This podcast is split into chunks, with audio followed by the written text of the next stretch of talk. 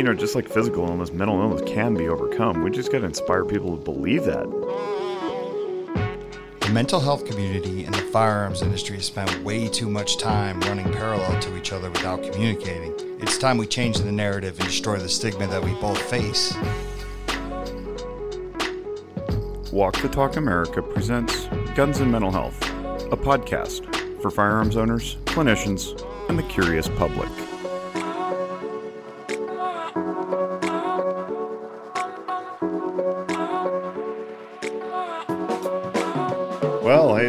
Audience, we are yet again on air, on download. I guess sort of through the air, right? You can download through the air with uh, Devin Perkins. Hello, Devin. What's going on, man? How are you? Dude, we're so good. It's uh, it, it's a strange evening podcast for us. Usually, we record these things during business hours, and uh, tonight it's uh, it's nighttime, and it's super nighttime because you're on the East Coast. It's almost like midnight there. It's crazy. Creeping up on it. Creeping up. Yeah. Mike. I don't sleep much. I get like five hours of sleep and I'm right back up. Oh man, you're like a machine. I, I if I if I get five hours of sleep, I I could probably perform, but it'll be for another five hours. uh, Mike, Mike's back in the Pacific time zone with me. We're both in Nevada. Hello. How you doing? Yeah, Devin. Devin's funny. He'll he'll send me an article or something, and it'll be like 10, 11, you know, my time, and I'm like, man, he's up. what is he doing up right now? So this isn't a problem for him. Maybe we should have Devin introduce himself. You you uh you're the founder and uh, organizer of Kids to Kings, but you're so much more than that. Talk about it. Uh, my name is Devin Perkins. Um, I started in the firearms community as a podcast host. Um, I did a lot of media stuff. I did a lot of um, I did a couple reviews, nothing like too serious. Just dabbled here and there. But um, what I really got passionate about was Kids to Kings. But uh, I guess before all of that, so I can tell you a little bit more about me. Um, 28 years old. Um, I grew up in Northern Virginia. Pretty typical background. Uh, I guess it's typical. Uh, single mom, two siblings. Uh, I always tell people I've lived a long life in a very short time. Um, I feel like I've done everything but the stuff that I'm, you know, embarking on now. So that's really, um, I guess, the most I can really tell you about me. Kids to Kings is honestly something that's been manifesting for multiple years. And Mike, thanks to you, um, is somebody who helped me actually bring it to life. But I worked with kids for nine years and I liked it, but I felt like, you know, I was growing out of it. And once I linked up with Kevin Dixie from NOC Firearms Training, and he started telling me more about what he does with aiming for the truth, it kind of clicked in my head that that's probably the lane that I really need to be in because one, it's kind of the setting that I come from. So, you know, it's kind of bread and butter for me. too. um, I felt like, like I said, in living that long life in a short period of time, I felt like I had enough experiences that I could give back and, you know, give game to some of these kids to keep them from doing some of the same stupid stuff I was doing. So when I linked up with Mike, I told him what I wanted to do. And I mean, fast forward to today and we're about to launch it. You uh, you just gave us a whole lot of content there to dissect, and I think what jumped out at me was you're 28, which uh, sounds like um, you're you're a baby to me. and then you said, "Yeah, oh, yeah, man, I'm in my 40s." Like That's right. that's crazy. Like you've done all this stuff, uh, and and then you you're like, "Yeah, so I worked with kids for nine years," and I'm like, "Holy crap, that's like 30 percent of your life." Yo, yeah, like my freshman year of high school, I was working with kids. It was like it was destined. My whole family works with kids. Like my grandmother worked at a daycare, my mom worked at a school, my brother works at a uh, mental health facility in Richmond. My sister's a teacher. Like it's in my blood. You love kids. You you you you clearly have a passion for it, and you you clearly have a passion for for giving back and bringing up the next generation and being a role model. And um, demonstrating what uh, is good behavior, you know, for uh, for the for the those who follow you, and I, th- I think that's really lacking. And I could I could soapbox about that for quite some time, but um, I, I am more interested in like your your connection with the firearms community, and then obviously mental health because this is a guns mental health podcast. But um, where where's the firearms thing come in here? Well, first to add to what you just said, um, the reason why I'm so focused on the next generation is because that's how I was brought up. Like I kicked it with people that were four or five years older than me, and all they did was give me game, whether it was put me onto something or show me something not to do. So I feel like that's what, you know, it's my job to do that with the next generation. But to answer your question about the firearms community, um, one, when did honestly, I bought my first gun. Um, I linked up with John Crump. I told him what I wanted to do as far as, you know, relaying the message of the Second Amendment to black people and specifically younger black people. Um, yeah, he honestly, John is probably one of my he probably he is my biggest supporter, hands down. Um, anytime I have a crazy idea, it's either Mike or John that I hit. Whoever answers the phone, that's who gets to tell me no. tell, tell us tell us who John is and why he means so much to you. John Crump is the director of Virginia. He's the Virginia director for Gun Owners of America. He's a writer for AmmoLand. He does literally like everything. He hosts a podcast called um, Fireside Chats he pays for my show. Um, literally, he does like everything. Um, he's kind of like he's kind of one of those people that likes to stay in the shadows and see other people shine. And I mean, I guess everybody needs somebody like that on their team somewhere. And yeah, he's he's been a great, you know, he's been a great role model for me. One, two, he's been a great mentor. Three, he's put me on to I don't know how many opportunities and open doors for me. So John has my entire gratitude. Yeah, John's a good guy. John, when when I first launched Walk Talk America, John basically came forward, had me on his show, wrote an article in AmmoLand about the organization and about me. Um, but not only that, he came forward to talk about his struggles with mental health and his battles with anxiety. Yeah. Um, and keep in mind, like two years ago, this was kind of new when people in the firearms industry were coming forward and being like, "Yeah, I suffer from that." You know what I mean? I, have seen a lot of growth in the last two years of, and thanks to people like John, I think Kevin Dixie, um, that are coming forward. They're like, "This happened to me," or "I deal with this," and and it's kind of neat when you watch kind of an attitude change because I was like a big red elephant in the room for many years in the firearms industry was talking about issues like we just didn't do it we were all tough so John's a good dude. He, I'll support John just uh, just like you do to the end because of of the love he gave to Walk Talk in the beginning. Oh, I was I was literally going to fight for John at one time. Antifa put him on a hit list when we went to the uh to to the rally in Richmond, and um yeah, I was I was ready to rumble if they wanted to, but you know it was Antifa. They do what they do. they scream. Hey, uh, Uh, so you mentioned uh, Mike in the same breath as John uh, as like two people that you go to. Let's yes. let's brag on let's brag on our own. What's what's up with Mike Sodini and his influence I mean, in your life? Mike was crazy enough to take me up on the idea of Kids King.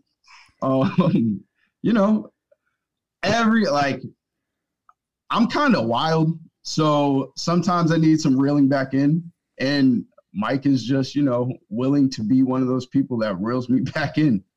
Um, yeah, he's been supportive. Really, the biggest thing that I appreciate about what Mike has done is been patient and has helped me cultivate what Kids of Kings actually needed to be. Because the first thing that I sent Mike was like literally like a notes in my phone of like literally just brainstorms of ideas. And he was like, all right, put this together in some type of like presentation. I was like, okay, I can do that. And it was literally like I would send it to him, he'd send it back. I'd send it to him, he'd tell me what to do. And yeah, like all I can do is say thank you for somebody that will take the time out of their day as much stuff as he's already doing, you know, to assist and help me with what I want to do. That's really remarkable, and it speaks volumes of what Mike does. I think broadly throughout the the firearms community, but now he's he's reaching into the mental health community. The last couple of years with WTTA, I want to hear Mike's side of the story, though. Well, I met I met Devin at NRA two years ago, right? And mm-hmm. you interviewed me. Uh, you came back. Last yeah, at a booth. no, but I had a booth uh, for Eagle Imports. You know, and basically the NRA show. It's just you're displaying all your firearms. But uh, he came, sat down in the booth. We did this long interview. We were talking about. We are just having an honest discussion about the firearms industry, which I like having honest discussions about the firearms industry. I hate it when people in the industry try to paint it as you know something great. It is great, but you know we still got a long way to go. And we were just talking about things like mental health and underprivileged, underserved communities and why it's important. And you know you have Maj going in into the areas that no one else will go into and call people to the carpet. And I think that's great. But what Devin was talking about doing was doing something for the kids and I think you know it was a big part. And we had we were joking around. I remember said nobody wants to see a white hero anymore. Like that that's a played. You know, nobody wants to see the blind side. Nobody wants to see any, those movies where it's just like we want to do it, but it's got to be authentic. Nobody wants to see someone from Walk the Talk America go up there and act like they know, you know, the the struggle that some of these kids go through. Um, and Devin was just telling me about himself, and you know, I was like, man, you should do this, you know, and he did it. that's the that's the cool part about it is, you know, just from the idea standpoint, because I know what that's like. I mean, Walk to Talk America started off of a conversation with a stranger in New Orleans, you know, just a random act. And we sat there at that show, and here we are two years later, and we're going to help him make this happen any way we can. And, you know, your progress has been great, man. Like, COVID, like everything has screwed everything up. But man, yeah, you were this close, man. you know, to launching something. I mean, at least getting that first class out of the way. But I guess the the silver lining in this delay is that we could take time and actually kind of perfect the whole program because you've come up with some pretty awesome ideas since you know that time when you thought you were going to launch back you know before March. Yeah, I definitely agree with that. I definitely agree. Yeah, it does. It definitely has given me time. It gave me time to sit back and like take a break and really look at because I know I told you plenty of times like there's something missing. There's definitely something missing, and I feel like we definitely found it with the um with the rewards program. But yeah, I definitely agree with that. Um, another thing was uh yeah, the fact that you said like how Walk the Talk America just started from a conversation, like I've had this conversation with like my friends. I've had the conversation with every like I've tried to start stuff before and like like I said before, like that's the biggest thing that um that I thank you for, Mike, is because like so many people have been like, yeah, yeah, this sounds great, but nobody really wanted to like actually get to it and see see it through. And even now, like I've seen people say that they want to get down with Kids of Kings and just fall off left and right. And it's like, all right, whatever. Like the work's gonna get done regardless. And um, I feel like we've had really great reception. Like everybody who I've talked to has said that they loved it.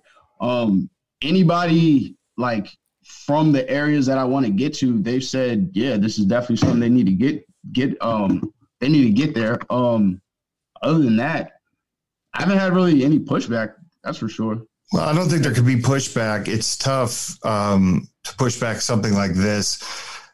My thing, and, and we've talked about this before, is you know the, when when anti-gunners or people that don't understand our community talk about the the death number, right, and they use that forty, you know, thirty-five to forty-five thousand number.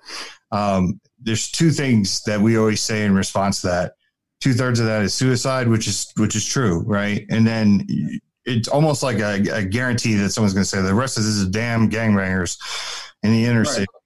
Um, and I think that this program, uh, you know, I always say it's is not just about helping people. That's that's that's part of it, but the other part too is, you know, I think the gun industry needs some role models for the rest of the country uh, in terms of, you know, people think we don't do anything. People think we don't care. Uh, and that's been that's been one of my biggest issues is that people we do care and and now I see you going into these like I said underprivileged underserved areas and that and you're representing the 2A community and you're doing something positive for kids that deal with trauma and PTSD and everything like that so I think I think this is important and I think it's needed does that make sense it's it's a we need this the 2A community needs this um yeah, for sure. Um, I, again, I gotta give a shout out to Kevin Dixie because he's another person that I tell him like Kids to Kings is basically a modeled version of aiming for the truth. And um, yeah, he's the one that told me he was like, man, if you see a problem, fix it. And I was like, well, this is a problem. Because to add to what you were saying about uh this whole it's one talking point or the other they don't get down to the details of the fact that those gang those same gangbangers that they're talking about are the same ones that are killing themselves and they're the same ones within that eight. I believe it's between 17 to like 30 that the is the rising um i think it's number two on the list of uh black people black people's deaths i said that completely wrong but the leading deaths in uh the black community black community for men but um yeah, that's a problem. Once I started like really looking into those numbers and then looking at the whole like like poverty to um to like prison pipeline, it's crazy. And it was like a lot of these kids, even even in some of these worst conditions, right? There's still opportunities everywhere for these kids to say no to the lifestyle that they're getting in. I personally know this. I know this for a fact because I literally have done it. There's nothing that these kids are going to be able to say to me that I already haven't been through. I've been through shootouts in Chicago. I, I, I mean, I can be honest on here, right? we prefer. You better. I sold, I sold like every drug you could ever think of. I don't do it anymore. I'm a Christian. I've been baptized, but I, like, there's no experience. Like, I've been in gang fights. Like, what do you want to talk about? I can relate to you and I can tell you why this is not the decision that you really want to make. And now I have other people that want to come along who have even worse stories than me that can tell them what they really don't want to get into. And I think that's where we can cut off some of the the trends and the cycles that we're seeing these kids get stuck in. Because one of the things I want to ask these kids is what do you guys think about most of the day?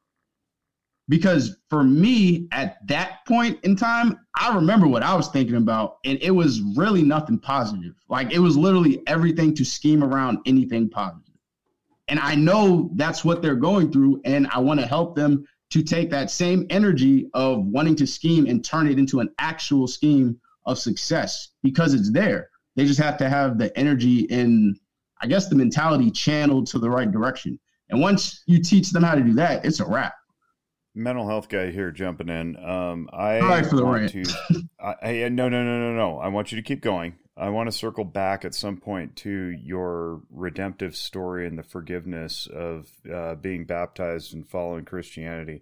But right now, I want you to continue the rant and talk about exactly what Kids to Kings is and does and what your life's mission is. Keep going with that rant.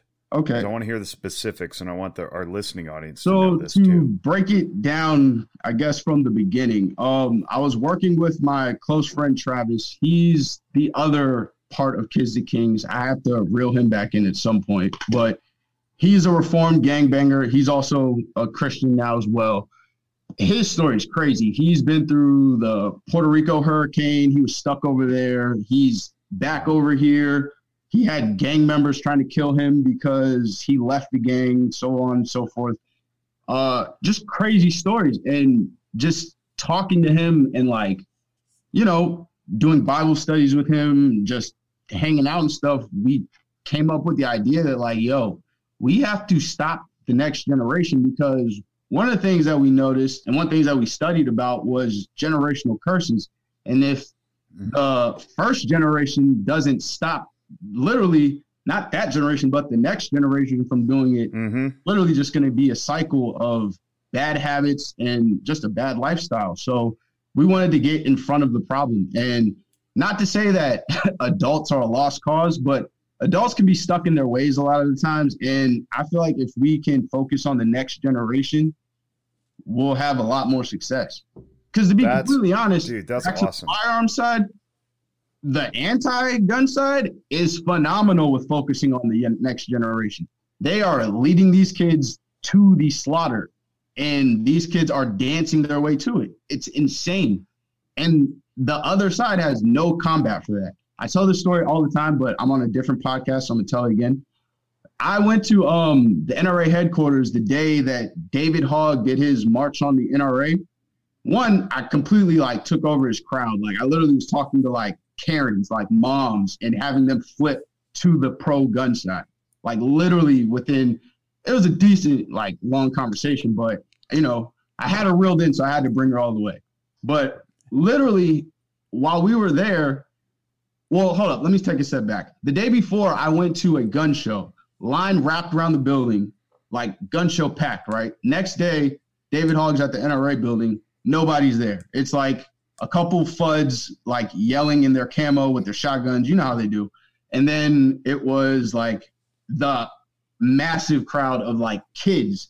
And when I was talking to these kids, I was like, yo, like, y'all don't even like, you don't believe what you're saying. You're just repeating stuff that you've heard this kid tell you.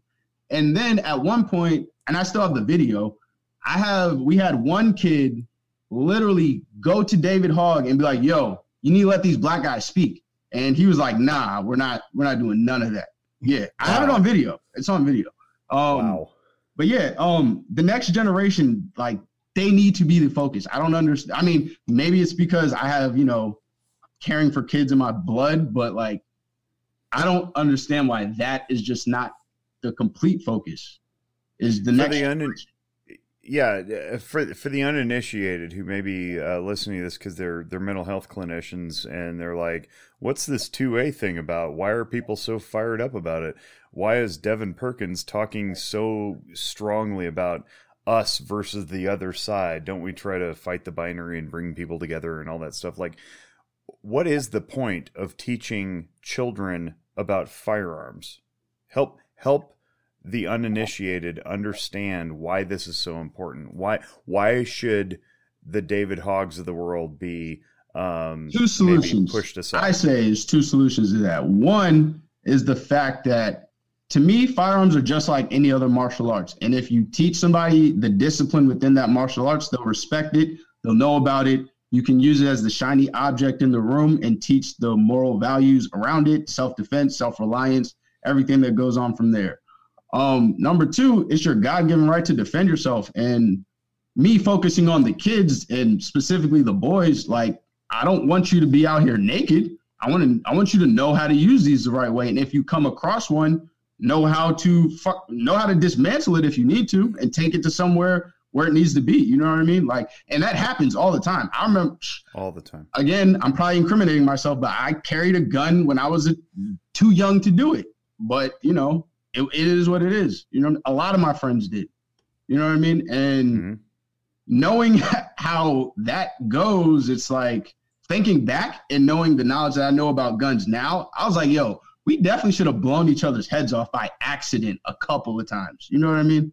Like just reckless stuff. And what kid, what young boy doesn't like guns? That's another thing. Is like everybody Well, they likes. shoot things. They shoot things. They they like you know. There's a there's a power there. Even with a squirt gun, like I'm spraying my brother and I'm getting him away Right, from me. like- Like right. what boy doesn't like exactly i bought i bought um one of my friends his little brother's the uh marshmallow guns oh my god best invention ever because they clean up the mess they eat them what, do- like I don't know about this. Wait, Is there there's just something to shoot some marshmallows? Seriously? it's made never out of PVC pipes and you literally just blow like like darts Shut up. That's amazing. you can make them yourself Don't i'm pretty sure there's a around pinterest that you can make them yourself Oh God! Don't bring them around my house. My kids will destroy them. That's, But there's no mess. that's awesome. It's the Right. best thing. Well, There's no mess. especially if you have dogs. look, man, I work with kids. I got a lot of ideas. Candy sushi. Have you tried that? No. Fruit roll up wraps. Uh, Rice Krispies for the rice. Candy fish. Wrap it Wow. up. Slice it into the little sushi rolls. Boom. You're welcome. Boom. Diabetic. yeah, Uh, I bet. Now, and now your kids are f- fired up. Why are you putting these ideas in my head? In my head, Tell you, man. I don't like you. Uh, Last one. Eggo ice cream sandwiches. oh, that sounds good. No brain freeze. Oh, okay. Um, go on. It's it's the best thing I've. You just tasted. like I two, went to a two Pennsylvania with ice, literally ice cream in the middle of it. ice cream in the middle, Eggos on each side. That's brilliant, and you can cut them in half or quarters or uh, Whatever you want. It's amazing. You really do know kids. That's that's awesome. Tell you, man, I got kids projects, food projects for days. I worked with exclusively with kids for about three years, two two and a half years, I guess, and um, I was not creative. I lived in my in my frontal lobe. Uh, I was always trying to like teach them things and like logic with them, and I never really shifted into play mode. And now that I'm the the father of a five and a three year old, and before then they were younger than that. Uh, I've it's compelled me to learn how to play, and I th- I think there's something significant about that with regard to connecting with our children and bringing innocence back. Oh, yeah. So That's another Yeah. thing. For me, kids were somewhat my therapy. Like Mhm. I was like, yo, I can be a kid again and get paid to do this. Yes, Yeah. I'm going to do everything that I wanted to do as a kid. Y'all are just going to be here with me, and that's what we I did. Like everything. I, I, love, I love it when guests segue into things that, that I want to talk about, like um, one's own personal mental well being. How did that facilitate your own peace and tranquility, or maybe maybe did it frustrate you because you're in working with these kids and you see their homes and their families and and you realize that things are screwed up and you can't do much to influence the system. Maybe how do you reconcile that? How does it benefit you? How does it frustrate you? Um, I just try to make their time with me as impactful as possible. Um, I can even talk about like I worked. I've literally worked in like Loudoun County, which is like the richest county in America, and like other areas that aren't as well. But um, specifically, a story from that side. I had this one kid who was going through. Uh, his parents just got a divorce. His dad brought the new woman in she would pick him up, but like she was like the rudest woman, like literally Cinderella's mom. Like terrible. As soon as she came through the door, she would just start yelling, like, get your stuff, let's go, blah, blah, blah. And like he'd be sitting at the table, like doing his homework with like four binders out. And she's like yelling at him. So every time she would do that, I would start making fun of her to him. And I was like, yo, you better get your stuff before you gotta cut the lawn with scissors. Like, and he would laugh and he would go home with jokes. The funny part is she eventually complained about that to my director. I told her straight up, like, if you're not mean to the kid, we don't we literally don't have jokes. So fix yourself. Like, what do you what do you want me to do? Like, I'm not gonna just let you berate a kid because you don't like the fact that he's not yours. Like, Yeah. it's ridiculous. But yeah, um, that's really the best way I can do it, man. Like, because at some point you have to just understand like they're not mine, and like I can only do so much. But at the same time, in the summer, I'm spending most of the time with them anyway, so my influence is kind of gonna ride a little bit. Like I would get the, can you talk to so and so because he's not doing this at home? I'm like, I mean, he does it here. I don't have a problem with it. Right. I don't know what right. you want me to do about it. Yeah, that's that's one of the tough things we deal with in in the psychotherapy world is you know it's like, well, why is he compliant with you? It's like, well, maybe you're doing something differently at home that you could learn from me and and we can be compassionate about, you know, not not being in the home, right? We can we can say like, hey, look, I get I get being a parent. Like parents don't get to work in shifts. Uh, Right. you know, like you're you're with them all the time. and and we can identify with that and we can validate that. Uh, at the same time, there might be some room for improvement. Like the, I might, I might have something to offer you. Like, why do you think he's he's working with me and he's compliant with what I instruct him to do? Uh, maybe it's because I'm consistent. Maybe it's right. because I'm compassionate. Maybe it's because I give him choices. Um, you know, I'm, I'm, referencing the the Christian Conti four C's of parenting right now. Um, but but the idea is that people can learn and evolve, and and in me asking you that question, I think there's there's probably going to be people listening who go, yeah, geez, I'd I'd love to to help out, but I don't know where. And that goes back to something that you referenced earlier, where you know somebody finally you know kind of put a, a metaphorical boot in your butt and said, just go do it. You're like, oh, okay. I guess it's up to me because nobody else is doing it. So I guess I'll do it. And so we have to take that affirmative step forward, whether it's with our children, our you know, in our own homes, or some societal project we want to undertake. If you're looking around and nobody's doing it, you go do it. Yep. That's it. Yep. And that's what my OGs told me, so that's what I got to do. yeah, I think I think uh, one of the things too you know, back to kind of being a role model or the influence you might have on a kid. I mean, this is going to sound like a really lame story compared to some of the stuff you've been through, Devin. But like one of the reasons why I don't smoke cigarettes is honestly because I had a, a kid that I looked up to, you know, he was older than me that used to let me hang around with them. One day I went to go try to impress him because I had cigarettes. I got cigarettes from somewhere. And I, I, I lit one up in front of him, just trying to be cool. And he was like, what are you doing, man? Like, we don't need to do that. I was just like, wow. and it, it changed the course of me doing that because I was really, I didn't really want to smoke. I just wanted to look cool and be cool. And I thought that that's something he thought would be cool. And, and, you know, like I said, it seems a little corny. There's no gunplay involved in this. no, no. Can, I, can I give you a similar story? So this is how I stopped selling drugs um, I started dabbling into selling sneakers, right?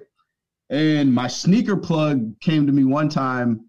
And it was funny because my sneaker plug actually in high school beat up my drug plug, like when they were younger. So this is like even funnier to me. But he was like, You can get pulled over with a trunk full of sneakers. You're not going to go to jail. You get pulled over with a trunk full of guns. You're gone. Number two, you can put sneaker salesman on a resume. You can't put drug dealer on a, on a resume. Don't waste too much time in that. And I was like, damn, you are completely right. I literally took all of my drug money and put all of it into sneakers and never looked back. And it was a good decision. Things you don't think you'll cover on a podcast for 500, Alex. exactly. No, but it's true, though. I mean, this is why this program is so necessary. Because um, a lot of people, I, I think a lot of people think they sit back and wait and they think, okay, somebody else is going to do it, right? Or like, oh, I don't know what the answer is, or yeah, they need programs for that. And it's kind of like what you just said, Jake. Like sometimes you just have to do it, like go and do it, and you have something in your mind. But this is why it's so important because you know these kids, it, it could affect them in such a positive manner, um, especially listening to your guys' story. And then you've changed the course, man. Instead of going this way, the kid you know made a right and went the right way. Right. Um, you know, it's special.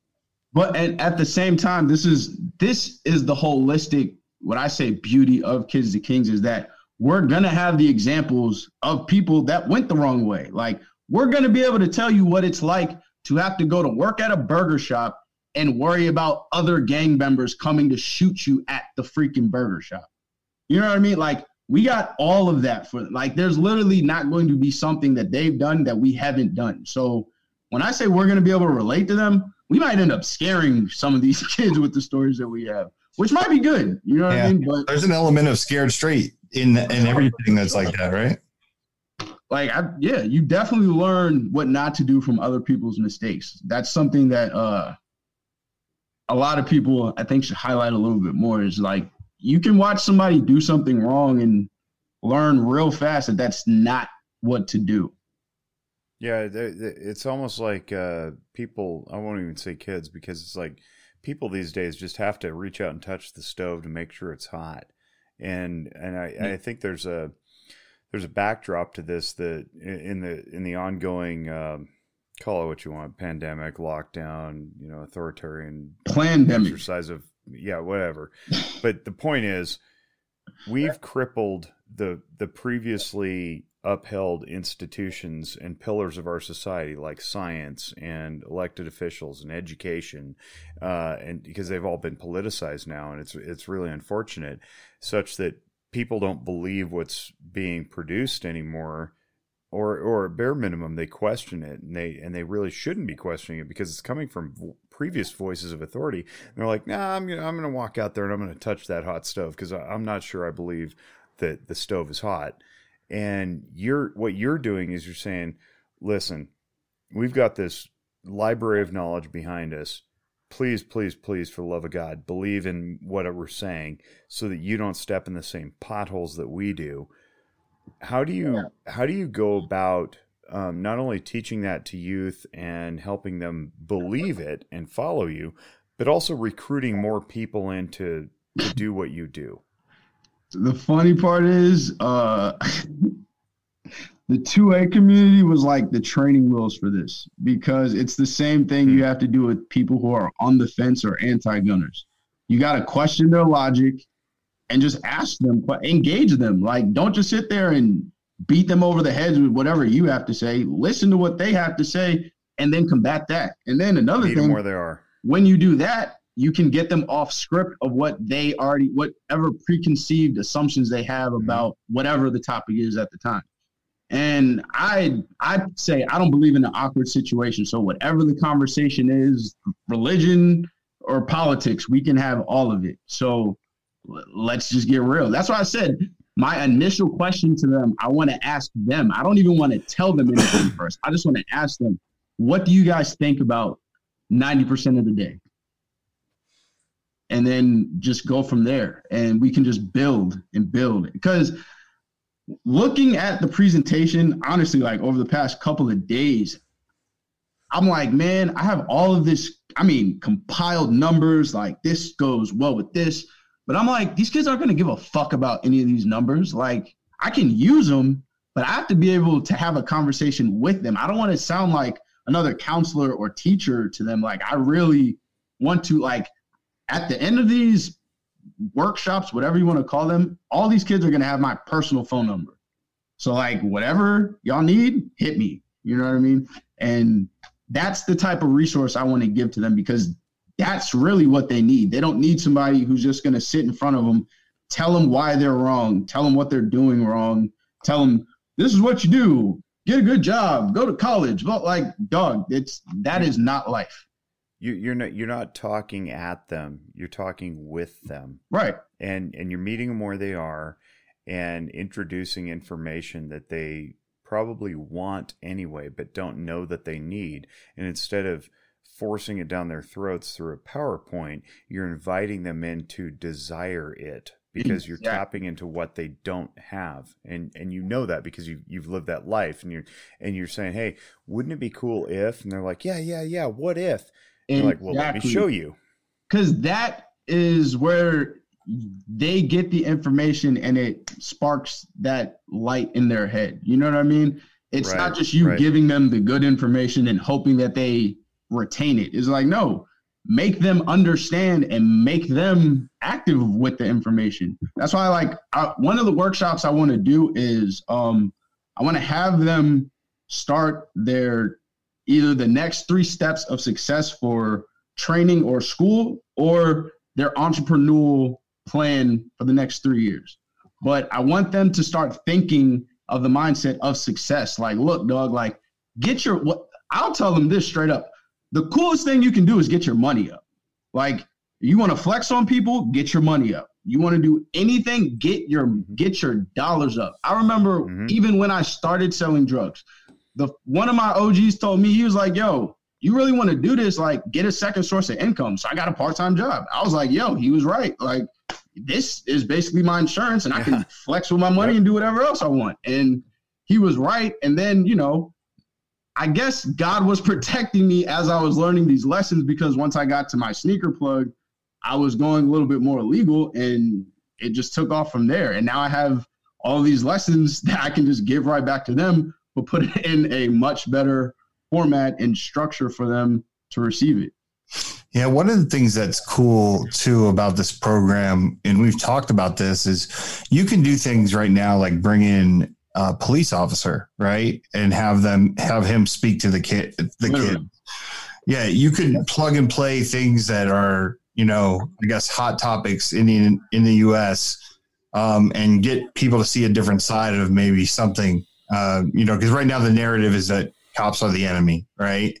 And there's there's kids that are afraid, um, especially in inner cities, um, you know, just with what they see and what they hear. Um, but you have the ability to possibly change that look for them and make them understand like it's there's a lot of nuance in these discussions and that all cops are bad and and not you know and hating the cops necessarily isn't a great thing or you know you you're you could you could be there to correct them and make them understand that there's good cops and there's bad cops and And, um, to add to that, the person I'm gonna put this on him because I he said I could.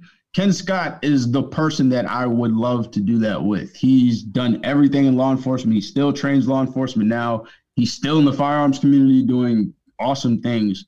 Yeah, that's who I want to get into that room. I was that's crazy because I was just thinking about that the other day because that's what Nipsey Hussle was about to do right before he died. Was he was supposed to meet up with the LA Sheriff's Department and start some sort of outreach program. I literally was thinking about that like two days ago. I was like, Just just a conversation. that's gonna have to come in at some point. Go ahead. Sorry. yeah, like like just a conversation. Like like hey, we're we in this community are experiencing this. What do you guys have to say? And then like start the dialogue. As far as police, Yeah, yeah, yeah. yeah, I would love. I know I would want police to come in, give me like three cops, right? I want them to come in and hear what these kids have to say. Right. and right. then let them calmly give it give whatever their version is back to them and mod yeah basically just moderate that dialogue yeah connectiveness in the community right because i mean the cops are in the community like it or not right they're there yeah, they they live there. yeah and you know growing up like especially when when you know because i was a city kid you know I, I think it'd be cool to kind of have a connection to a cop as a kid. You know in, the introduction okay there's officer so and so you we're growing up with this guy. You know what i mean? He's in the neighborhood. Um i think it's important. I mean it's not just police officers you could do this with. There's so many different roles uh, and I think connectiveness inside of community is one of the most important things, and we're getting away from that, and I think that's a big problem. one of the other i guess liaisons i wanted to build was the connection between military vets and the kids because of the similar traumas of dealing with you know i guess really violent areas um i wanted to see if i could bring that together and i met some people who said it might not be the best idea i met some people that said it would be a good idea so I think I'm just going to do it and see how it goes. But I feel like there's definitely a, a space there where, in the same fashion that I used kids as somewhat of my mental health uh, therapy, I feel like when you're helping somebody, it also helps you. And I feel like vets could get that by helping these kids. And that also would build, you know, another bridge between demographics that probably have no idea about each other. And a lot of times, speaking about politics, they're literally probably on opposite sides most of the time. And whenever something inflammatory comes up in the media, if they already have these liaisons, they are probably more likely to look at that and be like, that's not like so and so that I met. So I can't go with what you're saying on the news. And then that just breeds a whole plethora of free thought. What what would be the goal of bringing military vets who've experienced trauma and introducing them to kids who've experienced different trauma? What is it? Commonality, bridge building. What what what's in your head there? Um, just the fact that they like these. Honestly, uh, one of the things that I I guess researched the most is complex trauma and CPTSD and how Yes.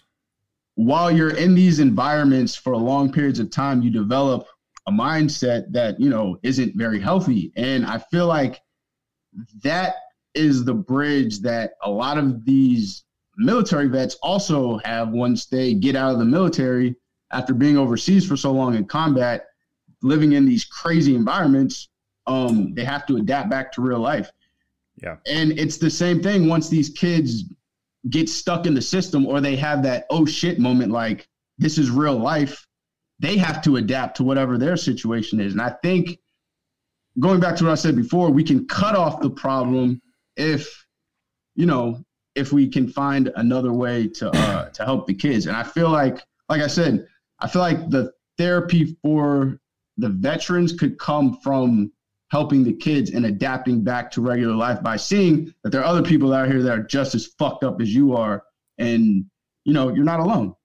A hundred percent. And i love that you you connect those dots because trauma is not unique to a person it's um it it expands across all of humanity. Anybody who's ever, this is how I teach trauma, anybody who's ever experienced an emotional circumstance that um, blows past where their, their, development stage is supposed to be for understanding emotion, um, experiences trauma. So it's children in abusive and neglectful environments. It's um, first responders who experience something they haven't been trained for. It's the casual uh, street observer who uh, wa- watches a car accident, right? So, so we all experience these traumas, and and I think the important thing here is that we're acknowledging that we're not connecting on on experiential comparison. Um, all experiences are different. You and I can watch a ball game together and we'll uh, experience the same thing, but our emotional response to that is going to be very different based on what we've been told to expect or interpret the environment to be. And I love that you bring in C- CPT, CPTSD because um, although that's not in the what's that? I hate, I, I hate saying, yeah. C, CPTSD. Um, it's something that a guy named John King introduced me to um, a couple of years ago. He he wrote a book called Hashtag Deal with It, um, and he's experienced a ton of trauma in his life, and it's a very good book. Um, so you can pick up that uh, if you want to. It's called Hashtag Deal with It. It's it's graphic. I would not necessarily recommend it for children, but the idea is that even though it's not in our um, according to Hoyle, you know, um, diagnostic criteria that, that should be applied to everybody in a medical setting and whatnot. What it is is a is a very accurate pop psychology encapsulation of what happens to people who experience trauma over and over and over again. It leads to something akin to a personality disorder. And even though it may not lead to a diagnosable per- personality disorder, according to the book, um, and I and I won't get into that, but the the point is that you're still experiencing these long-standing traits that we don't like. We don't find them desirable, and we want them to go away because they're interfering with our ability to interact with other human beings, execute our jobs, pursue our passions, and what happens when we walk into a doctor's office or a therapist's office is the untrained or um, un, unknowing clinician goes, ah, I know what this is. You, you got a personality disorder and I'll prescribe all this treatment. When really what you have is just a series of traumas that need to be reconciled. And those can be reconciled with a series of very brief steps that say, hey, this, this shit happened to you and it was really unfortunate and it's horrible now wrap your arms around it, make peace with it, set it aside, move on with life. We don't have to do this like fumbling forward of like lifetime of medication thing that uh, just I, I hate and uh, arises a, a, visceral passion within me that, that I that I don't want to um, go down to you know, uh, ex- exploring how the, how we got here. But um, the idea is that, and I say it in the intro, mental illness can be overcome and however you got here is irrelevant to how we reconcile it and how we right. come out of it right? So i love that you're you're referencing these things. Um, you're bringing them to the forefront and you know more podcasts can can help this uh, move along i guess. But um, t- here here's where i want to go with that after my soliloquy. Um, you came from this really checkered past right? And you you work with kids with with checkered pasts um, what's the hope that you inspire in them to to pull them out to say there's something better? You don't have to be, uh, you know, bound to this for life. Um, honestly, I just I have to reference what people did for me and would just to give them another outlet. Um, a lot of times in, for lack of a better term, oh, I'll use Mike's words, the underprivileged communities. I'm gonna start using that a lot more. Um, that by the way, is, a glass it's weird to me that you didn't know that. huh? Because I, so in, in my academic circles, uh, the the underprivileged community is like a thing I've heard for like ten years. That's I would weird just say that black you haven't heard that. be honest. Underprivileged, Yeah, it's, underserved. it's all people who, who lack privilege, right? Like Raj, you know, Raj said uh, the inner city. He says all inner cities. So that too. Like I, it's not discriminatory. I'm just saying right? That's where, like I was saying, for That's lack of better, fasc- term, it's just just uh, fascinating to me to hear you say that. You're like, oh, I heard it from Mike. Like, I'm going to use that more. The other, I'm like, well, I hear it from Mike that time. more than anybody else. Yeah. Huh. Yeah. Interesting. Okay. I, anyway, I have no on. idea why I say it like that. It just sounds right. Underprivileged, It- it's underserved the community. perfect way to It say. it. Underserved is another great way to say Yeah, it. that that part too. Under- Resources go somewhere and they don't go somewhere else. yeah. Yeah. Um, one one of the questions I guess I have for you that you know going into the the gun community, and I have my own opinion on the gun community when it comes to um, where we are in terms of minorities uh, and being involved in the two A gun culture. Right, um, I've been I've been in the industry in and out for 20 years, and I've seen some amazing growth. We have a long way to go in terms of I think the business side um, you know, I remember the days when I used to say it was just it, it looked like an old white man convention, right? Right. Like the NRA show was an old white man convention. The women that you saw were usually the wives who stood behind the, the husbands, and they would look at the guns. Um, we've come we've come a long way. We we have in terms of just seeing the diversity when you when you look at a SHOT Show or you look into the crowd. How did you feel when you first came into the community? Because for for we still do have a long way to go, and and there, it is still kind of like a throwback to the old school days of the good old boys. Uh, there's a lot of that. So, how did you feel coming into the gun community?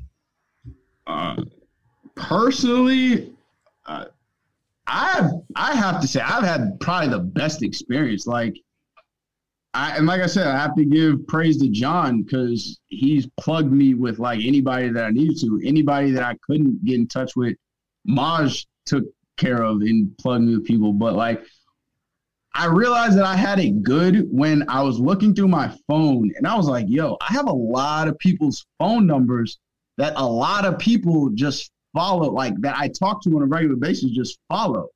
Mhm. I was like, man, like, and from there, like doors have just been open for like Kevin Dixie. I'm probably not supposed to say this, but he probably doesn't care now. He let me come to his first train and learn event off of like basically conditions that I had to fulfill while I was there, and I didn't actually pay.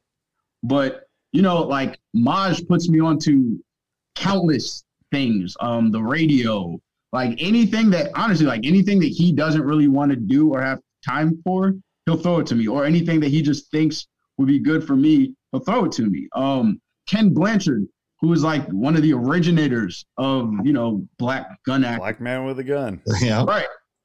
I talked I talked to Ken today and we were just talking about like apologetics.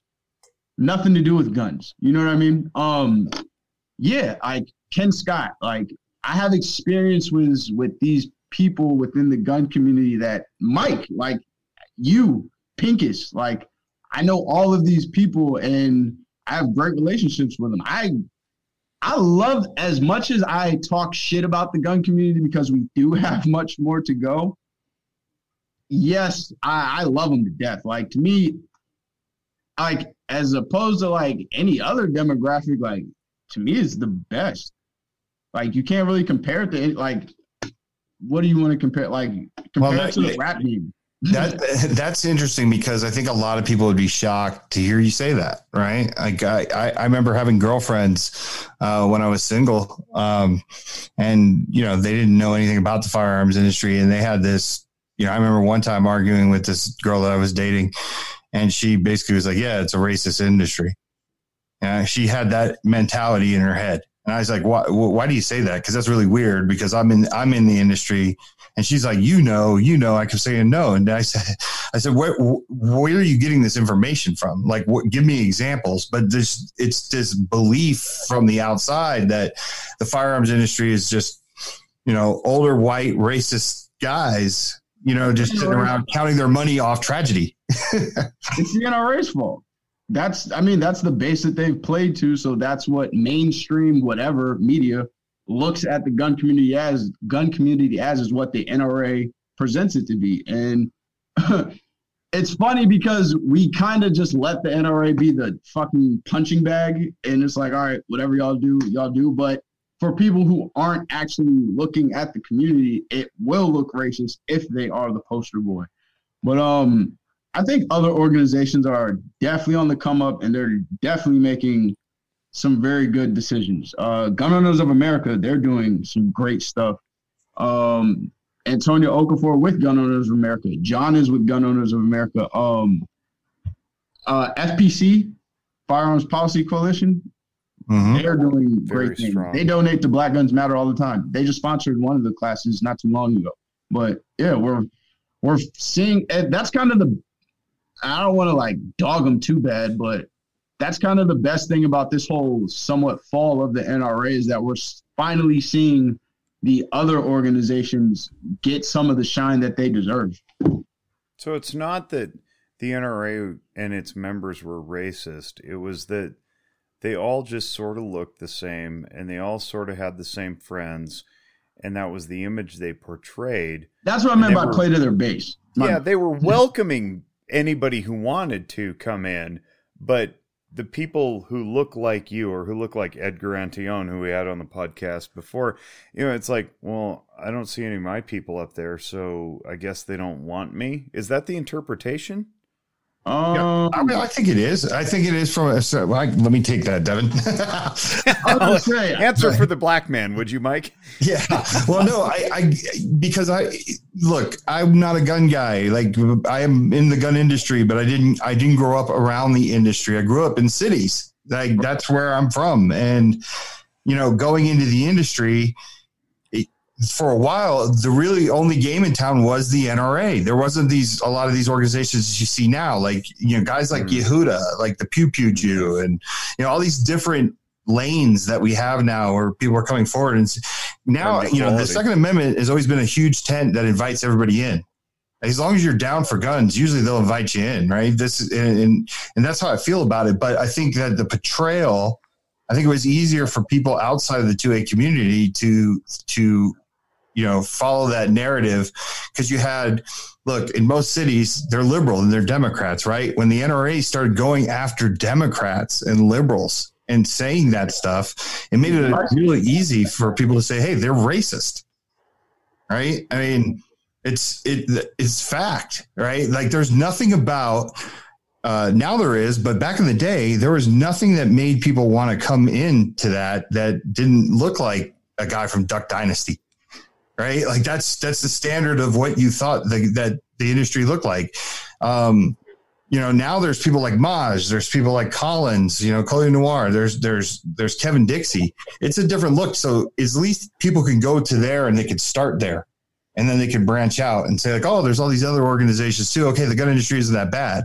But that's that's really why I feel like there's this misconception.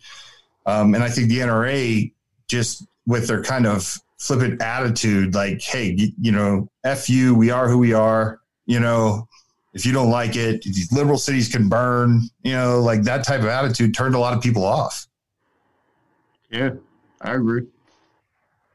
That and just yeah like the lack of effort like i like i personally haven't seen the nra one do much with the youth. Two do very much with black people as a whole. Uh, they did at a time though. That's one of the major criticisms is that at one point in time the nra did sponsor charters to arm black people in north carolina to fight against the kkk like they have done this stuff before but then there's you know the other side of stuff that they've done as well. And I, I don't know. Maybe this whole maybe they'll rise like a phoenix. Uh, that's the best political statement I can give I about them right now. I gotta believe in that actually because um, if if we if we take the idea of uh, self defense and and we extrapolate it into um, every every person's right to defend self, right, and and we take a calmer, more pragmatic approach, we go, hey, you know, um, if the police don't show up when you call nine one one, what do you do? And across cultures, across ethnicities, people are gonna be like, well, I'm I'm gonna handle it. Well, how are you gonna handle it? based on what? Who are you facing? Um, and I think that's that's where we get to the point of advocating for firearms rights. Uh, you say, well, what's what's the the the best means possible? It's, it's lethal defense, right? Um, we don't ever want to deploy that, um, but it's it's the it's the most powerful way to preserve one's own uh, freedom, autonomy, personal accountability. So I want to pull this back into the mental health aspect. When you, Devin, are in a culture that's, um, you know, uh, presumed to be uh, marginalized minority culture, what does that do to the psyche of a person who wants to defend self against intruder or attacker or whatever? Um, but you've got this overarching narrative that says um, you're not welcome uh, for whatever reason. Uh, how how do you how do you guys like as as a black community as a as a minority community because uh, I don't I don't want to just pigeonhole black people in the, into this uh, um, area because we like Mike mentioned Yehuda's in that with uh, Orthodox Jews they they tend to tuck their chin and just you know go along to get along. Um, we've we've got Latinos who are you know likely from undocumented sources and they don't want to stick their heads up either um, but we all still have a human right to defend ourselves. How how do we how do we help elevate people to equality to the point that they're they're allowed or or you know empowered to defend themselves against this like culture that says, nah, you know what, it's only for the privileged white folk. Um, see, when you said black people, it made it so much easier. yeah, I know. That's why I expanded it. but um, that wasn't by accident. honestly, it, it's it's what you said. Uh, just reinforce that the Second Amendment doesn't have a political party. Um, we have there are liberals. I remember at the 2A rally, right? One of the first people I met was a Socialist Rifle Association member. And I was like, what? And then I was like, you know what? I don't care. As long as you like guns, I don't care. There's that welcoming umbrella, like you know, yeah. went underneath the tent. Like, like, I don't. Yeah, you're, you're, here. You're you're here for the circus. I don't know what act you are, but you're. and um, yeah, man, it's just everybody has a spot in the army. Everybody, need, like you said, everybody needs a way to defend themselves. And I think we all can agree that giving the government that power or that authority just hasn't worked out for us. And once you start handing over rights, you don't get them back. So, right, yeah, you can't really just be emotional about it. But that's that's a ball that's been dropped on both sides. Similar to what you touched on, is that the NRA basically turned into Fox News Junior and started demonizing everything that was liberal. And it's like, not everybody is over there. That is not everybody over there is anti-gun. Like um, I had a guy, he's a civil rights lawyer um, in Atlanta. I had him on my show around the time um, the not George Floyd, the Ahmaud Arbery shooting happened, because he was very familiar with the case. But he's also a part of the Rainbow Coalition. I had no idea what that was, and it's essentially the more liberal side of libertarians, how libertarians are about basically freedom of everything. They're essentially like community should take care of everything, but government still shouldn't be that involved. You know what I mean? I, mm-hmm. It's an argument to be had, but I can understand mm-hmm. where they were coming from. And it, but he was telling me how he just bought a new upper for like his 308 and how you know he holds some of the same conservative values that a lot of conservatives do but because he's in this i guess fringe like niche party it's not very publicized anymore and honestly the two party system has made it very very very uh they've done it to the point where there isn't really a voice for anybody else. Now I think they've basically sparked a new awakening because every time these type of situations in America happen, more people buy guns. Mm-hmm. And even now, more black people are buying guns. Black people are probably the number one, uh, or are one of the number one rising demographics of gun ownership. And honestly, it's come from them trying to fan the flames, and it's worked against them hmm. to a degree. The way it hasn't is that now we do have some incidents in the news that are probably going to be used to push anti-gun legislation, but that's another thing that the 2A community has to clean up too is we got to raise the standard a little bit and stop just letting everybody claim that they're 2A people just because they own guns because yeah, a lot of times I, some of them aren't the greatest I, I, I, was I was one of those guys. Um, I was raised around guns, owned guns my whole life, and I tell this on um, you know almost every podcast I go on. Where I was raised in a family full of cops, uh, hunted my whole life, um, but I wasn't into the culture until I met Mike, and then all of a sudden I you know I find myself talking to Rob Pincus, and then I go to SHOT Show, and I was like, oh oh this is this is a thing. That and that was my reaction. It was like yeah. opening the the uh, wardrobe in Narnia. It's like, oh my, yeah. and the war is going on too. Yeah, no, it was weird though. Is for me, I I um, I always saw it as a tool. It was it was a it was just a thing that that hung out, you know, in the in the safe or on the dresser or whatever, or you know, we pull it out to go shoot deer. And um, you know my my dad was a cop and I had a couple of three uncles who were cops and it was it was just a tool for the job to um, you know compel compliance if necessary.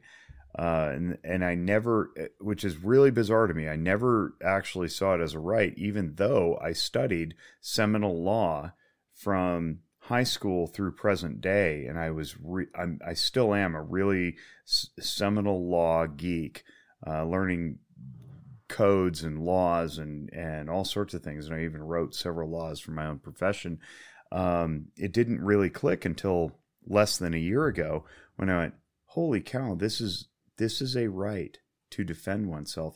And I think I had just been messaged so much through whatever forms uh, the messaging came that it was uh, to be abrogated and, and attenuated that I, I forgot that we have a right to defend ourselves uh, no matter what, and especially against tyrannical governments. And we we hope that with our checks and balances, our government does not become tyrannical. But that was the whole point of the thing. And um, and and I had an awakening too when I went to SHOT Show this year. It was it was very very cool for me to to turn my mind around that. And as a, a mental health practitioner, I, uh, to borrow Rob Pincus's phrase, I had to come out of the closet as a gun owning mental health clinician. Uh, it was not welcomed in my circles. Uh, I I am absolutely professionally ostracized in certain areas because of my gun ownership and it's and, and my avowed gun ownership in teaching these courses that we we do with WTTA and and all that stuff. So I totally feel that um, it's it's very different for me because I guess I fall into that that demographic that Mike alluded to earlier. That you know the the, the white, you know, uh, traditional gun owning person um, who gets cast as a racist, which is super unfortunate. But um, I don't know. It's it's interesting to hear that.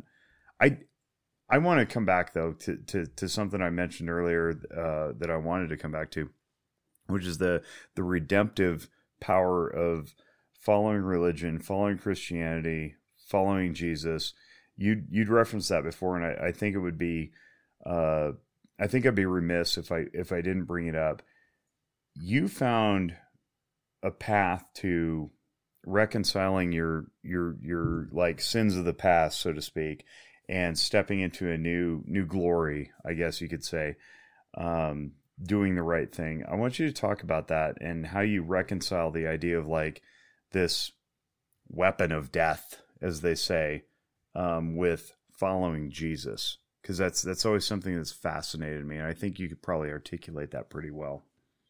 Um, I mean, it was a matter of the most extreme tool being used in the worst way possible, which could have been one of my extremes, or taking that very same tool and using it as, as I mentioned before, some sort of um, martial arts or just some sort of therapy or a shiny object in a room to start the conversation and to rebuild what essentially I could have and what I watched some of my friends do uh, create the bad situations that I'm going to be trying to fix now. So honestly, it was just accepting the fact that like, yo, I've done enough bad. It's time for me to start doing good. And I feel like I was blessed because like some of the situations that I got into, like I probably would still be in jail now, for sure. And there was a reason why I'm not, and I feel like this is this is the reason. Like, and Kids to Kings feels like that. Like, like I told you before, I've had ideas. I've had this idea. I actually found like my first notebook. Kids to Kings' original name was gonna be Sneakers to Guns, or yeah, Sneakers to Guns, and it was gonna be how I went from that whole lifestyle and the sneakers to after I sold all of, or actually after I put all the drug money into sneakers, I literally then took all of my sneakers and sold them to start my gun collection. And I wanted to basically break down basically the growth of why I had to do each one of those steps. And it was like, yeah, I did this to survive. But then I saw that I had to elevate. What do I want to do when I elevate? I wanted to get cleaner out in my lifestyle. I wanted I saw what success really was. It wasn't just this, you know, rap video that we would being well that was being portrayed to us as you know what it was. And honestly i lived that. Like i went to king of diamonds in miami. Like i had strippers on my lap. Like literally anything you can think of i've done it. I've met rappers. I've been in rap video. Like everything. We've done it all.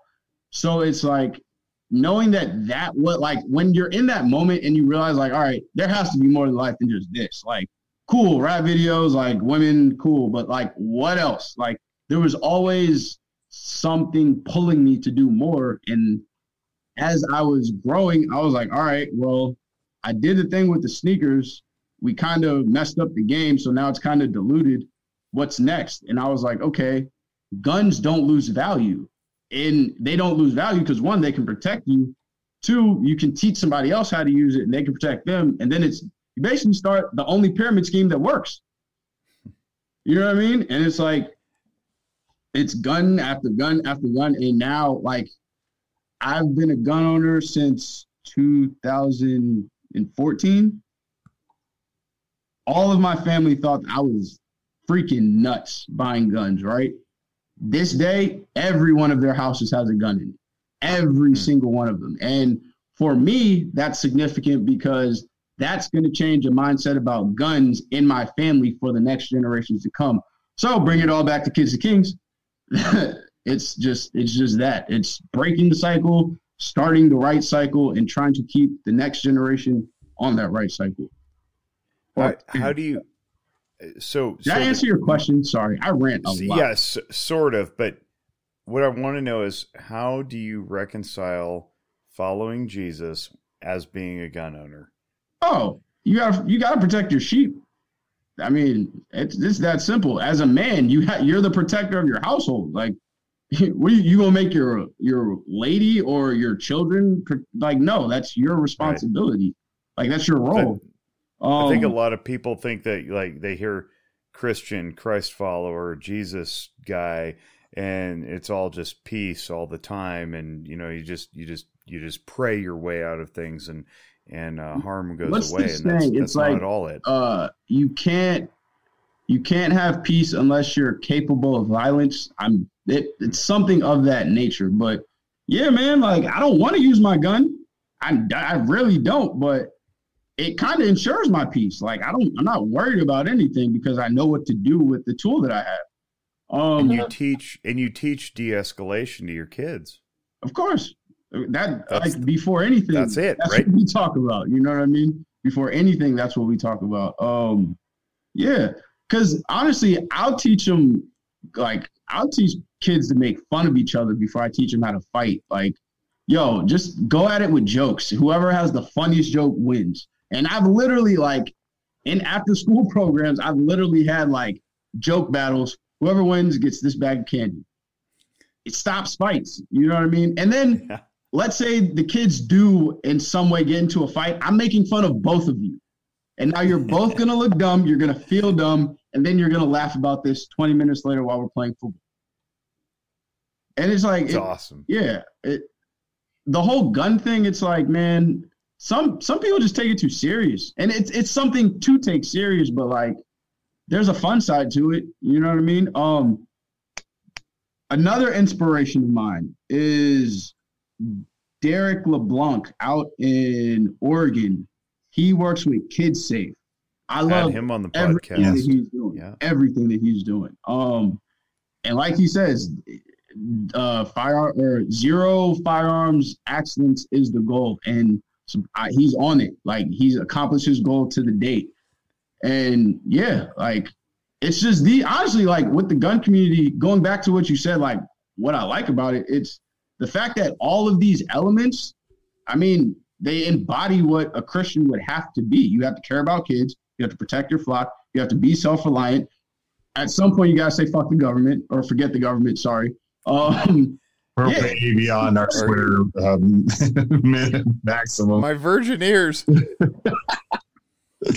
sorry, but um, yeah, it's like it's to me. I I tell I've started telling people this recently that firearms in the Second Amendment are like the kindergarten grassroots of really uh just being free of freedom like if you can't protect whatever you're claiming to be like what does it matter like the bible tells you to take up a sword hmm jesus told his disciples to take up a sword because he wasn't going to be there to protect them anymore.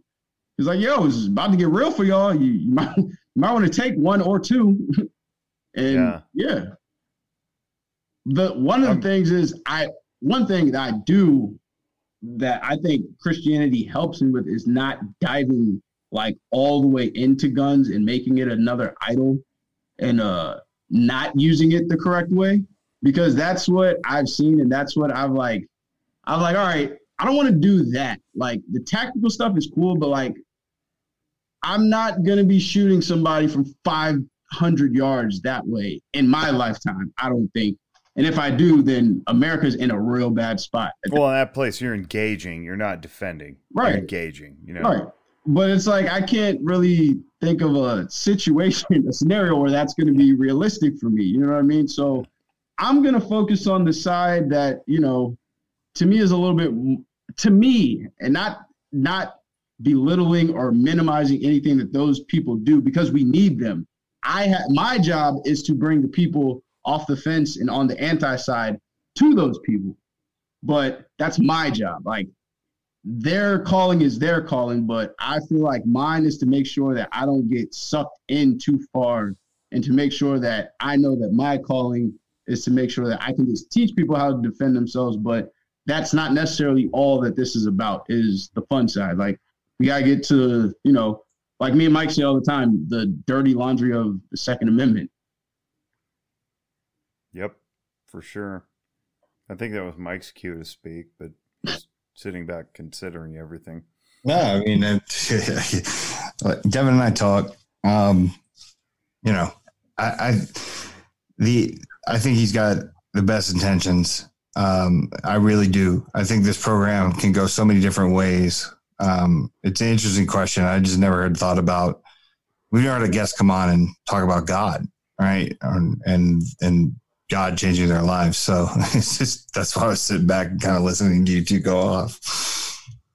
Well, that's why I went with it because it, it's not popular to discuss, and it's not discussed in polite society. And Devin gave me a little bit of an opening there when he's like, I don't really care. I'm going to talk about whatever you want. Like, nothing should be off limits. Um, we should be able to bring in, in my, in my field, what we call sensitive subjects. And usually those are uh, substance abuse, suicidality, finances, um, sexual relationships, sexuality. And you know what was never mentioned in my coursework? Firearms. Mm. Never. Not once. Hmm. And uh, religion. We've never mentioned that. We were never allowed to talk about that in my coursework. It was it was all the other things. And so I like to wade right into the pool and be like, "Hey, here we are." Um, so when Devin dropped earlier, he's like, "I'm a Christian. I'm I'm baptized," and I was like, "Yes, yes, let's let's talk about that." And I, I am really excited to talk to Yehuda about the same thing because he's a super strident Orthodox Jewish God following man. And I would have the same conversation with anybody who had a really strong belief as you know, if if it's articulated and well founded, man, I want to find out about that. Not just cherry picked from the air, right? Right. And I want to know how you reconcile certain things, you know, because there there seem to be these competing belief systems, and they're not competing, as it turns out. They're they're they're actually quite hybridized. Um, but I think broader culture doesn't understand that, and that's why I wanted to hear your opinion on that. And um, I'm so glad that we had the opportunity to do that. And and I'm mindful of time. We're we're like running an hour and thirty now almost. Um, and I I just I'm I'm stoked to have met you. Um, Mike and you you and Mike know each other for you know some time now, and um, I have have just now made your acquaintance, and I am super excited to be in your fold. And um, this is my way of wrapping up the podcast because uh, I think it's it's it's late where I am. I know it's late where you are, but um, also it's getting long for the listeners, no matter what time of day it is. Um, man, you were such such a dynamic person and I'm God, I'm so. Oh, you man, so I've lived a long life in a short amount of time. You have, you have, you have an old soul too. Days. Yep. Well, let me ask you yep. one last question, and we can end it on this. Uh, Mike's favorite question. Yeah, my favorite question, Mr. Devin Perkins. How do you tend to your mental health? Um, I talk to my girl a lot, and I shoot guns a lot, and I send you memes. That's the best answer. I guess. Ask Mike. I am the best meme slash GIF funny clip finder ever. Okay, I need to get your number at the end of this because I want to be involved on those threads. I I want those memes. I, I don't I don't I don't know if you do. oh oh oh yes I do. But so yeah. that's, how, oh, that's how you tend to your mental health, huh? Yeah, man. Um, I just focus on the grind. Like I'm not the focus. Like the way my therapy is done is seeing other people succeed in worse situations than me. Cause yeah. Yeah, I can, I, can do it. I get that. If I can do it and help somebody else to do it, I'm good with that. That gives me peace. That's awesome, that's, man. That's a good quote. Yeah. That's a really good quote. We we might meme you after this. Make me go viral. I need the followers. Don't we all? Speaking of that, how do people get? Uh, how do people find you? How do people get a hold of you? Oh yeah, since I'm shadow banned like literally everywhere. Um, Trenchwork Chronicles on literally if you Google it, I am the only thing that comes up if you Google Trenchwork Chronicles. Where did that come um, from, by the way? Where where's trench work come from? You working in trenches? Literally, like everything that we just talked about. Um, Jesus came for the publicans and the sinners. I'm going in the trenches where he was at. that's what. I, that's that's literally it. Like I told you, there's no such thing as an awkward conversation for me. So wherever it is, is wherever it's got to go. Like we're about to go to Portland. That was the wrong. That was the wrong sound effect. It meant to be this. There we go. Well, sorry, that was accurate. Use the wrong one. No, Portland, but you know we gotta go. So they're going to Portland. Yeah. Maz just got the RV. What do you, what's the plan there? In all seriousness, Uh, de-escalation first. Uh, conflict resolution second. I guess firearms safety third. how do you how do you expect it will be received? Liberals can't touch me because I, like I said, I take them off script. hmm You can't. I. What are you gonna say to the black guy that has a gun? You're racist. I'm wearing a Black Guns Matter shirt. What are you saying? Are, Like, you, are you no. worried at all about mob mentality just suffocating? Nah. nah, nah. I, I'm not as wild as Portland looks. I'm not like one. I contribute this to being a Christian. Two, I contribute this to my past. Like ever since Chicago, it's like I don't care. Like it's bad. Like I don't know how to articulate this the right way. So let me preference this by saying that first. But I don't think I care if I die or not anymore. hmm And it's like, I mean, whatever has to happen, it has to happen. You know what I mean? If Maj says he has to go to Portland, I'm not gonna let him go by himself. you know what I mean? So Right. that's what we got to do. Man, so Trench Trenchwork Chronicles on where is that everywhere? Everywhere, uh, other than Facebook, because they they didn't kick me off. They're still technically reviewing my profile, but they've essentially banned me. Um, but yeah, So everywhere else. Parler, Twitter. I'm on TikTok. Um, I don't do like the TikTok dances or anything. It's literally just like You don't wipe knew- the mirror and then come up Nah, like, in yeah, I don't, I don't. It's all like guns and history. Oh. That's why I'm shadow banned there. But um, Instagram, same thing. Uh, you can subscribe to my YouTube channel. I don't use it a lot, but it keeps you updated sometimes. But yeah, Blog Talk Radio is mainly where you can find the show. I post it every time, but Instagram is probably what you want to follow. Uh, fair warning, Instagram is probably where you want to follow the most. But uh, Trench. yeah, Work Trench underscore work underscore chronicles. I better be the only person that if I'm not, somebody's biting. Because I made sure I was the only person with that name.